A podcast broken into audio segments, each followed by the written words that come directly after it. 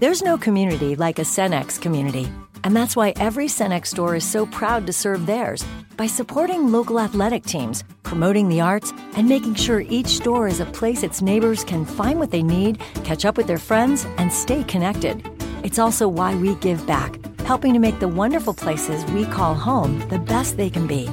Your local Cenex doesn't just work in your town, it lives there. The store next door, powered locally at Cenex.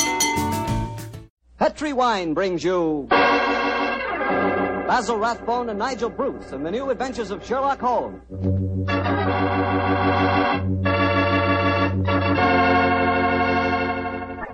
The Petri family, the family that took time to bring you good wine, invite you to listen to Dr. Watson tell us another exciting story about his old friend, that master detective, Sherlock Holmes. As for me, instead of telling you something, I'd like to ask you something. Do you like chicken? How do you like it best? Roasted, fried, or in a stew with dumplings. Well, whatever your favorite may be, you'll like that chicken infinitely better when it's served with a glass of Petri California Sauterne. Now, there's a combination. Chicken and Petri Sauterne. Petri Sauterne is a white wine, pale golden in color, delicately fragrant, and clear as crystal. And what a flavor that Petri Sauterne has. I'm telling you, Petri Sauterne is just about the last word in dinner wine. Oh, one more tip. Remember to serve Petri Sauterne with fish or any kind of seafood. Good, it's great. To be sure you have a glass of good wine, be sure it's Petri wine.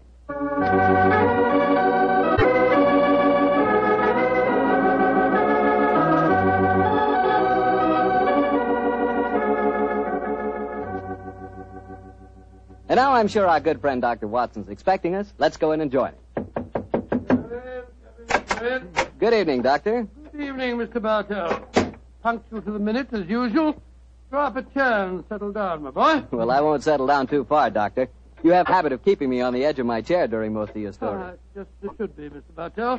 I hope tonight will prove no exception, so light up your pipe and I'll get on with my story. Doctor, from the hint you gave us last week, it sounded like quite a thriller. How did it begin? On a cold winter morning in 1897... Holmes and I, our breakfast just concluded, sat on either side of a cheery fire in our Baker Street lodging. A thick fog rolled down between the line of dun-colored houses, and the opposite windows loomed like dark, shapeless blurs through the heavy yellow wreath. Another London pea souper, huh, Doctor? Exactly, Mr. Bartell. Our gas was lit and shone its flickering light on the white cloth and glimmer of china, for the breakfast table had not been cleared. Holmes was busy indexing his record of crime, while I was engrossed in one of Clark Russell's fine sea stories. Our morning was not destined, however, to be a quiet one. For shortly after 11 o'clock, Mrs. Hudson ushered a young lady into our room. A young lady who seemed to be in serious trouble. Sit down, won't you, young lady? I'm Dr. Watson, and this is Mr. Sherlock Holmes. How do you do, gentlemen? I must apologize for not giving my name to your housekeeper. But I have to be so careful. Yes, we quite understand, my dear. Of course, you're wondering who I am and what's brought me here. My own theory would be that you are Miss Harriet Irving, and that you've come to me to elicit my aid in proving that Mr. Binion did not murder your father. Holmes, what on earth are you talking about? You're absolutely correct, Mr. Holmes. But what? How did you know? I deduced it, Miss Irving. You're wearing very new and extremely expensive mourning, presumably for the first time, since a few basting threads are still in evidence. You wear no rings, so evidently you're not in mourning for a husband. The only man whose death the papers announced in the past few days and who left a young daughter wealthy enough to purchase such garments is Sir Edward Irving. And since the police have already made an arrest, obviously wish me to disprove the police theory and intercede for young Binion. Mr. Holmes, you're wonderful. That's just what I wanted to do. You will, won't you? Miss Irving, I've studied the newspaper reports very carefully. It would seem to me that Scotland Yard has arrested the right man. Well, I'm very sorry, but I didn't read the newspaper reports. I haven't the faintest idea what you're both talking about. Then let me bring you up to date, my dear fellow. Mm-hmm. And please correct me, Miss Irving, if I make any mistakes. Now, 3 days ago, Sir Edward Irving, the father of this young lady, was found stabbed to death in his study. The only entrance to the study is through an anteroom, where his secretary had been sitting ever since Sir Edward was last seen alive. And the secretary swore that no one had entered or left the study. The secretary's name being Binion, I suppose. Yes, under the circumstances, it's hard to see that any other arrest was possible. And yet I know he's innocent, Mr. Holmes. Oh, and how do you know that, Miss Irving? We were in love. We were going to be married. I don't care what the police say. A woman knows these things. Robert Binion did not kill my father. Did your father approve of the engagement? Well, no, not exactly. If one were to be exact, Miss Irving, wouldn't one say that your father absolutely forbade the marriage? Yes, he did. And Inspector Lestrade assumed that was the motive for the murder. Well, sounds logical, I must say. Does your father have any other relatives living, Miss Irving? His brother, my uncle Peregrine. He lives a hermit's life in the country. We've seen very little of him in the last few years. Was he left anything under your father's will? No, I was the sole beneficiary. Please help me, Mr. Holmes. If you'll just talk to Robert, you'll know he's not guilty. Oh, there's no harm in talking to him, Holmes. After all, our old friend Lestrade handled the case, and he's made a good many mistakes in the past. Oh, haven't we all, old chap? Well, Miss Irving, I'll do what I can, but I promise nothing. Bless you, Mr. Holmes. Where is your fiancé being held? At Scotland Yard. I talked to him there just before I came to Scotland you. Scotland Yard, eh? Splendid. We can talk to Lestrade at the same time. Watson, your hat... My hat and coat? Precisely, old fellow, your hat and coat.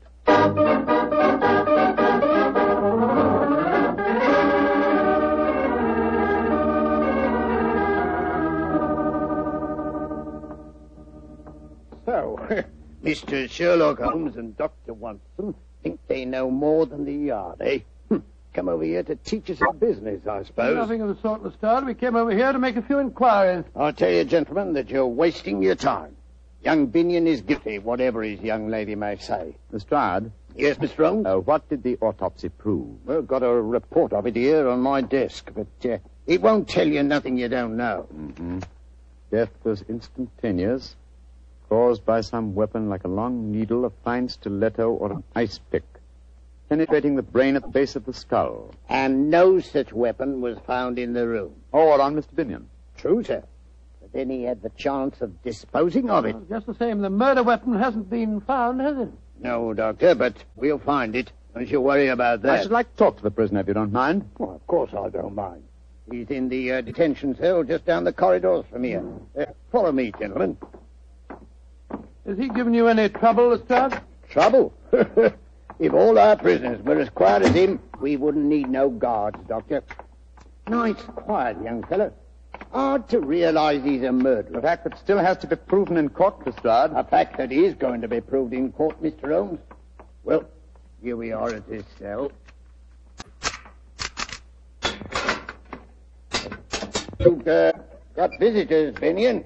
Very distinguished visitors. Who are you, gentlemen?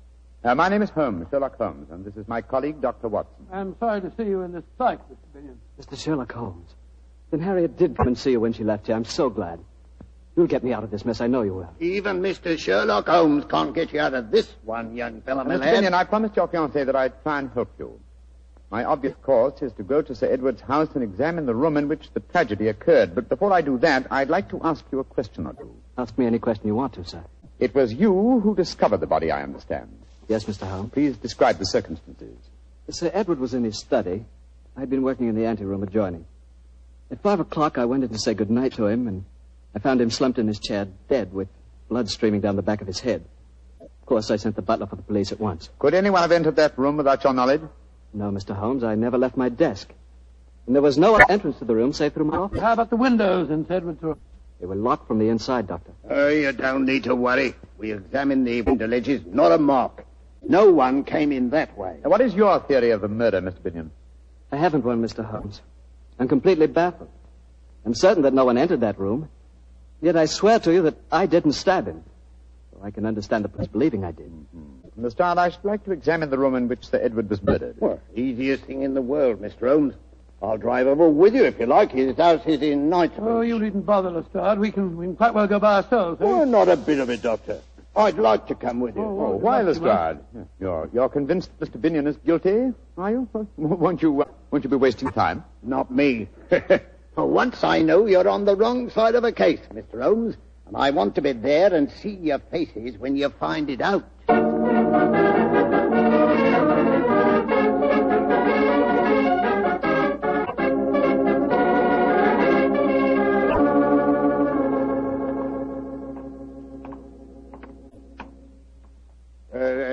This is the house, Mr. Holmes. Yes, imposing looking place, I must say. imagine, Lestrade, that you still have a police guard inside. Oh, yes, Doctor. There's been a sergeant guarding the dead man's room day and night. We still haven't found the missing weapon, you know. Yes, gentlemen? I'm Inspector Lestrade of Scotland Yard. We wish to examine the house. I must see your identification, sir. What are you talking about? I've been in and out of this house half a dozen times. I have my orders, sir. Oh, very well. Is Miss Irving at home? Miss Irving is not receiving, sir. Great Scott, man, can't you give us any information? There's been tragedy in this house, sir, and the truth of it's not known yet. I'm not answering any questions that I don't have to. Yeah, there now. Does this police guard satisfy you? Inspector Lestrade. Very good, Inspector. You may come in. May I direct you, gentlemen? No, thank you. I know this house nearly as well as you do. I think not, Inspector. I've served here for 27 years. Now, gentlemen, if you're not needing me, I'll return to my quarters. Bless my soul. That's a sinister-looking chap if I ever saw one. Yes, and he knows something. You see, Lestrade, there is a possibility that Binion is innocent. Yes, I began to see that, sir, when you were talking to the butler. You're being very cryptic. What other possibility are you talking about? The possibility that Binion, the arrested man, is shielding the real murderer. And whom would he be most certain to shield? You mean his fiancée, Miss Irving? That's right, old fellow. What? Here we are. This is the ante-room where young Binion worked. And that door there leads into the study where Sir Edward was found. Nothing been touched, of course, since the discovery of the crime? Oh, no, Mr. Holmes. That's why we've had a constable on duty in there night and day. Before the trial, we're bringing experts in to test the room for secret panels or anything of that kind. Let's examine the dead man's room, shall we? Right you are, Mr. Holmes. Webster. Webster, get out of that chair and stand up, can't you? You're on duty. Asleep. Scott, he's dead. Yes. The trickle of blood oozing out from the base of his skull. Well, strike me pink. He's been killed the same way as Sir Edward was. I presume you'll agree that Mr. Binion didn't commit this murder, Lestrade. Oh, of course not, Mr. Holmes. He couldn't have done it. He's locked up at the yard. Well, what are we going to do? Ask the butler to come here, will you? Oh, well, right you are, sir. What do you make of their wound, Doctor? Well, it fit the description of the one that killed Sir Edward. There's a fine puncture here at the base of the skull. Judge Holmes, they mentioned a stiletto, an ice pick. A wound like this might be caused by one of those long steel hat pins that women wear. Yes, it's a possibility, Watson, a distinct possibility. And Miss Irving was wearing a long hat pin this morning, if you remember. Glass walls. A little chance of secret panels here, I should say. And the window locked from the inside, eh? Yeah. Here he is, Mr. Holmes. Oh, yes, sir. And by the way, what's your name? Travers, sir. You see what's happened, Travers? Yes, sir, I see. The constable's been killed just like my master. Tell me, Travers, is this room exactly as it was in Sir Edward's lifetime? Yes, sir. Except that my master was not in the habit of keeping the corpses of policemen in here. Yeah, don't try to be funny, Travers. Don't you realize you're mixed up in a murder case? I meant no offense, gentlemen. Remarks in their bad taste, my good fellow. The point of my question, Travers, was to find out if any of the furniture in here had been moved lately. Not moved, sir. But there has been a piece of furniture added. That armchair the dead man lying in. The same chair in which Sir Edward's body was found. Of course, that's the answer. Travers, when was that chair delivered? And who delivered it? It was delivered the day before Sir Edward died. It came from Silberschwanz's antique shop in Bond Street, sir. That game's afoot, Lestrade. See to the removal of this poor man's body. Seal the room, and for heaven's sake, keep this latest death a secret for a day at least. Within that time, I hope to have your murderer for you. Then we're going... We're going, my dear chap, to Silberschwanz's antique shop in Bond Street.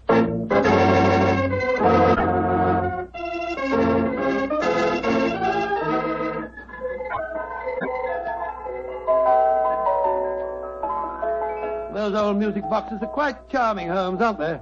Yes, but where's Mr. Silberschwanz? It's probably him. What a fine-looking old fellow. Oh, Mr. Silberschwanz. Yes, gentlemen. You are interested in musical books? No, sir, in chairs.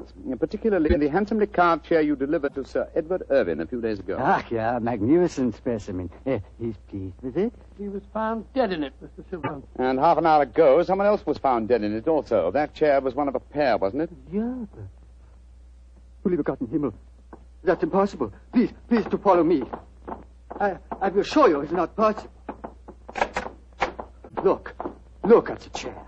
Exactly like the same one as Sir Edward's house. Oh, my friend, but there's such a difference. 15th century Italian, isn't it? Yeah, this is one of a pair of the famous Malipiero armchairs. There are only three pairs in the world, my friend. Of this pair, one, the one I delivered to Sir Edward, is simply a great specimen of the carver's art. This one, its mate, looks exactly like it, does it not? Exactly. I can't see any difference myself. You would if you sat in it, old chap. Precisely. That is why I have these cords stretched from one arm of the chair to the other. If anyone were to sit in it, well, sometimes nothing will happen. But sooner or later, a hand will press a hidden spring in the arm here, and death will strike. But nothing happened when you pressed the spring, then, Mr. Silverschwanz? No, I don't understand. I do. This is the harmless chair. The lethal one was sent to Sir Edward. He sat in it, accidentally pressed the spring and drove the fatal needle into his brain. Just as that poor constable did today. Sir Edward bought both chairs, I presume? Yeah, I would not sell it. They're separate. Then why didn't you deliver both at the same time? He was afraid of the delivery. Huh? He asked me to keep it here until he found a safe place for it in his home. Mm-hmm. And some devil switched the arm cord from the fatal chair to the harmless one so that you delivered death to Sir Edward. There is a subtlety in this crime worthy of the fiendish maker of the chairs himself. Silberschwanz. Yeah, Mynheer. Didn't Malipiero die of being tricked into seating himself in one of his own chairs? Yeah, he did. Ah, poetic justice. I'm much obliged to you, Silberschwanz. Now I think I know how to trap our killer.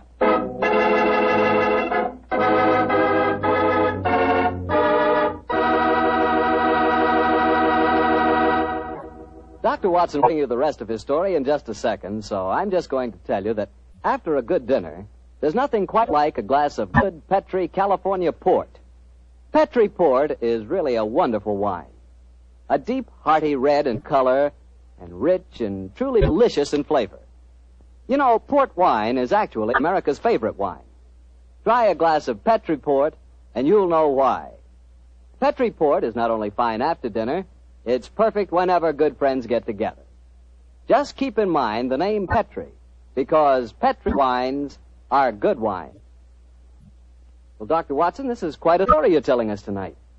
So you found out how the murders had been committed, but not who'd been responsible for it. That's quite right, Mr. Bartell. Holmes spent a long time cross-examining Mr. Silverschwanz, the owner of the antique store, as to who might have had the opportunity of switching the telltale cord from the fatal chair. And who did have that opportunity, Doctor? Well, Mr. Bartell, it transpires that four people might have been responsible. Edward's daughter, the secretary, Mr. Binion, had both been in the shop with him at various times. So had the butler, Travers. The fourth suspect was Sir Edward's eccentric brother, Peregrine, who it appeared had dropped into the shop the day after the purchase had been made. With this last information, Holmes became very excited and launched into eager preparations, which ended a few hours later when we found ourselves disguised as furniture removers, driving a van along a quiet country lane near Dorking as we approached the house of Sir Edward's brother, Peregrine. There's the house, Watson. Ramshackle-looking place, isn't it? Yes, extremely so. Why are you so morose, my dear chap? You've hardly spoken a word on our drive down here. You never tell me anything. Why are we trundling off into the wilds of the country disguised as furniture removers and carrying the harmless chair with us? Surely the reason is transparent, old chap? It's just about as transparent as Duff's stocking full of hot tripe. Oh, my dear Watson, surely it's obvious that we're up against an extremely cunning murderer. Now, what advantage accrues to him in using the Malipiero chair? An alibi, of course. He's nowhere near the place where the murder happened. Precisely. Apply your logic a little further. Three of the suspects, the daughter, Mr. Binion, and Travers, the butler, live in the house and would almost certainly have been present at the time of death. Therefore, who gains most by such an alibi? Well, the brother, Peregrine. Elementary, my dear Watson. Now you see why we trundled off into the wilds of Dorking. Well, that must be Peregrine standing out of the porch. He seems a funny-looking fella. Oh, my lead, Watson. Good afternoon, Governor. You fellows must have come to the wrong house. You were Mr. Peregrine Irvine, ain't you, Governor? Yes. And we come to the right house. All right. Come on, Bertie. Give us a hand. Right to you or our feet. What the devil are you unloading an armchair? Come on, get on there, Charlie. But you drop it on my foot, buddy. Look at it. Easy does it. Come on, Bert. That's right. I got it. All right. That easy now on the porch here. There you go. Give me the crickets. Ain't that a pretty chair, Governor? Bertie and me was admiring it on our way down here. Cool, blimey. It's half a nice chair. But who told you to bring it here? Orders, Governor. Mr. Silver Snitch. Whatever his name is. Told us your brother didn't want the chair and said as how we was to bring it to you. But my brother's dead. Mr. Silver Snitch said he gave the order before he died. Mind if I sit down in it, Governor? Oh, well, of course not, of course not. Cool, lummy. Bit of all right, isn't it? Look at him laughing. Who wish me old Trouble and Strife could see me now? Trouble and Strife? Yeah. Trouble and Strife. That's me wife, Governor. Here, sit down yourself, sir. Come on, go on, sit down, try it. Go on, Governor. Take the weight off your plates of meat. What barbaric jargon do you speak? What on earth are plates of meat? Plates of meat is feet, Governor. That's rhyming slang. That's right. Rhyming slang. Go on, sit down in it. Go on. Very well. Yeah. Ain't that comfortable? Yeah, go on. Run your hands over the arms, Governor. Ain't that carving pretty? Ain't it just ducky? Yes, it is. But I don't want the wretched thing. There's been some mistake. So you'd better take it back to London and tell them to sell it. I don't want anything of my brother. Jumping Jehoshaphat. Can't see where you don't want to sit in a nice chair like this, Governor. But you're the one that gives the orders around here. Come on, Bertie. Come on, get your bag into it. All right, Alfie. Let's get back in the van. All right, come on. Away they go. Oh, bless your heart, Governor. We don't worry about that sort of thing, do we, Bertie? Of course not, Alfie. We'd had a nice drive in the country anyhow, didn't we? That's right. Let's get these old horses going. Good day, Governor. Good day, Governor. Good. That was a false trail, Holmes. Obviously, he knew nothing about the chair. He thought it was perfectly harmless. And as indeed it was. But the murderer would have thought it fatal. I've slipped up in my reasoning somehow. Confound. Oh, but of course. Oh, what a fool I am. We must get back to London as fast as these tired nags can take us. Come on, get up there. Get up. Well, what's the next move, Holmes? Back to Edward's house and the staging of a little drama that I'm sure will give us the final answer to this problem.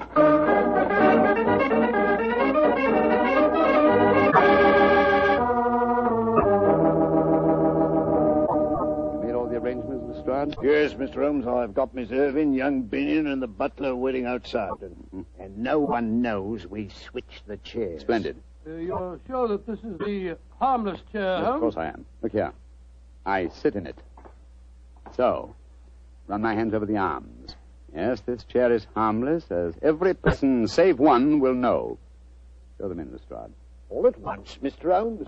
No, I think we'll take Irving and Mr. Binion first. Well, right, you are, sir. Miss Irving, Mr. Binion, come in, please. Very well. Oh, Mr. Holmes. What's the matter, Miss Irving? It's just so horrible seeing you there in the same chair where I saw Father. Oh, Mr. Holmes, it's a trifle too macabre for you to assume the position of the corpse. Please get up. But it seems to be the most comfortable chair in the room, and I do like my comfort when I interrogate witnesses. However, it's hardly chivalrous, is it? Miss Irving, please sit down, won't you? I don't like to sit down in the chair in which Father died. Oh, Miss Irving, we couldn't bear to see you standing. Very well, then. Don't sit down, Harry. Why not, Binion? What's the matter? Isn't the chair safe? No, it's not. Then perhaps you care to sit in it, to prove that the chair is safe. No, I... Sit down. Very well. There. Splendid. Curious chair, isn't it, Mr. Binion? I wonder about these carvings on the arms. They look almost as if they might activate concealed springs. I wonder what would happen if I... No, for heaven's sakes, Mr. Holmes, you're trying to kill me. Kill you? Then you know how Sir Edward and the policeman were murdered, eh? I knew it must have something to do with the chair. You knew more than that, Robert. You planned it. I remember now that when we went to the shop, you... Quiet, Harry! Come back here, you! Robert! No, Watson, don't go after them. The start will stop him. In any case, the police are at the door. Oh, I'm tired. I think I'll sit in this rather fateful armchair. So it was young Binion all the time, eh? Yes, and he all but outsmarted me. I reasoned that somehow the murderer must have intended the device of this chair to clear him. And suddenly I saw the real motivation. How better establish his innocence than seeming to be obviously guilty, and yet leaving a trail whereby an astute deduction would seem to clear him? Yes, his idea that Miss Irving came to you. He used you as a cat's paw. That's right, Watson. I'm afraid this whole case is a rather humiliating experience for me. Well, why do you say that? Lestrade had arrested the right man in the first place. Oh, my dear Watson, I shall never hear the end of this. Never.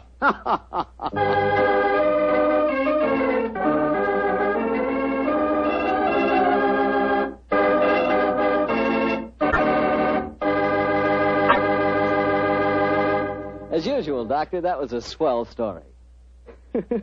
Imagine Lestrade accidentally arresting the right man. Well, he had that one coming to him. Poor fellow, he'd been outwitted by Holmes so many times, he was beginning to get an inferiority complex. What about Miss Irving? How did she take it when her boyfriend Binion had proved guilty? Well, when she realized that her sweetheart had actually murdered her father, as they say in the penny thrillers, her love turned to hate. But at first, she took it pretty badly. I can imagine so. Mr. Bartell, my boy, that's one of the disadvantages of being a detective. When you bring the guilty to justice, you very often cause the innocent to suffer, too. Believe me, never become a detective. Stick to being a wine expert. You calling me a wine expert? Oh. Now, wait a minute, Doctor. All I know about wine is that it either tastes good or it doesn't. And I know that pet wine always does taste good. And I know why, too. It's because the Petri family has been making wine for generations. The art of turning luscious, sun-ripened grapes into fragrant, delicious wine is their heritage, a heritage handed down within the Petri family from father to son, from father to son. What particular type wine you prefer is, of course, a matter of your personal taste. But let me assure you of this. Whatever type wine you desire, for any occasion, you can depend on any wine that bears the Petri label. Petri took time to bring you good wine. And today, that name Petri is the proudest name in the long history of America's wine. Well, Dr. Watson, what new Sherlock Holmes adventure are you planning to tell us next week? Next week, Mr. Bartell? Now, let me see. Next week, I'm going to tell you a strange story that took place in one of the smaller states of Middle Europe. It concerns a young prince, a most unusual concert, and a beautiful contralto who sang 2 days after we'd seen her die at the hands of the firing squad. I call the story The Haunting of Sherlock Holmes. Doctor, that's one I've got to listen to. Yes, Mr. Bartell. And everyone should also listen to what Secretary of Agriculture Anderson says about saving used kitchen fats. We've all got to keep cutting in every bit of used fat. Take it to your meat dealer. The shortage of fats is worse now than ever it was. And unless we help, and we all help, we'll all be faced with a serious shortage of soap. Yes, a serious shortage of paint, lubricating oils, drugs, and many other things that require fats in their manufacture. It's up to us. Keep turning in every bit of used kitchen fat. Tonight's Sherlock Holmes adventure was written by Dennis Green and Anthony Boucher and was suggested by an incident in Sir Arthur Conan Doyle's story, The Musgrove Ritual. Music is by Dean Faltzman. Mr. Rathbone appears through the courtesy of Metro-Goldwyn-Mayer, and Mr. Bruce through the courtesy of Universal Pictures, where they are now starring in the Sherlock Holmes series.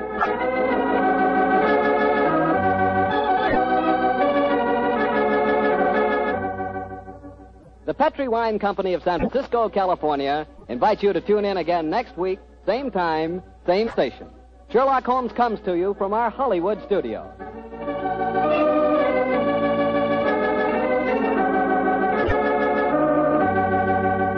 This is Harry Bartell saying goodnight for the Petri family.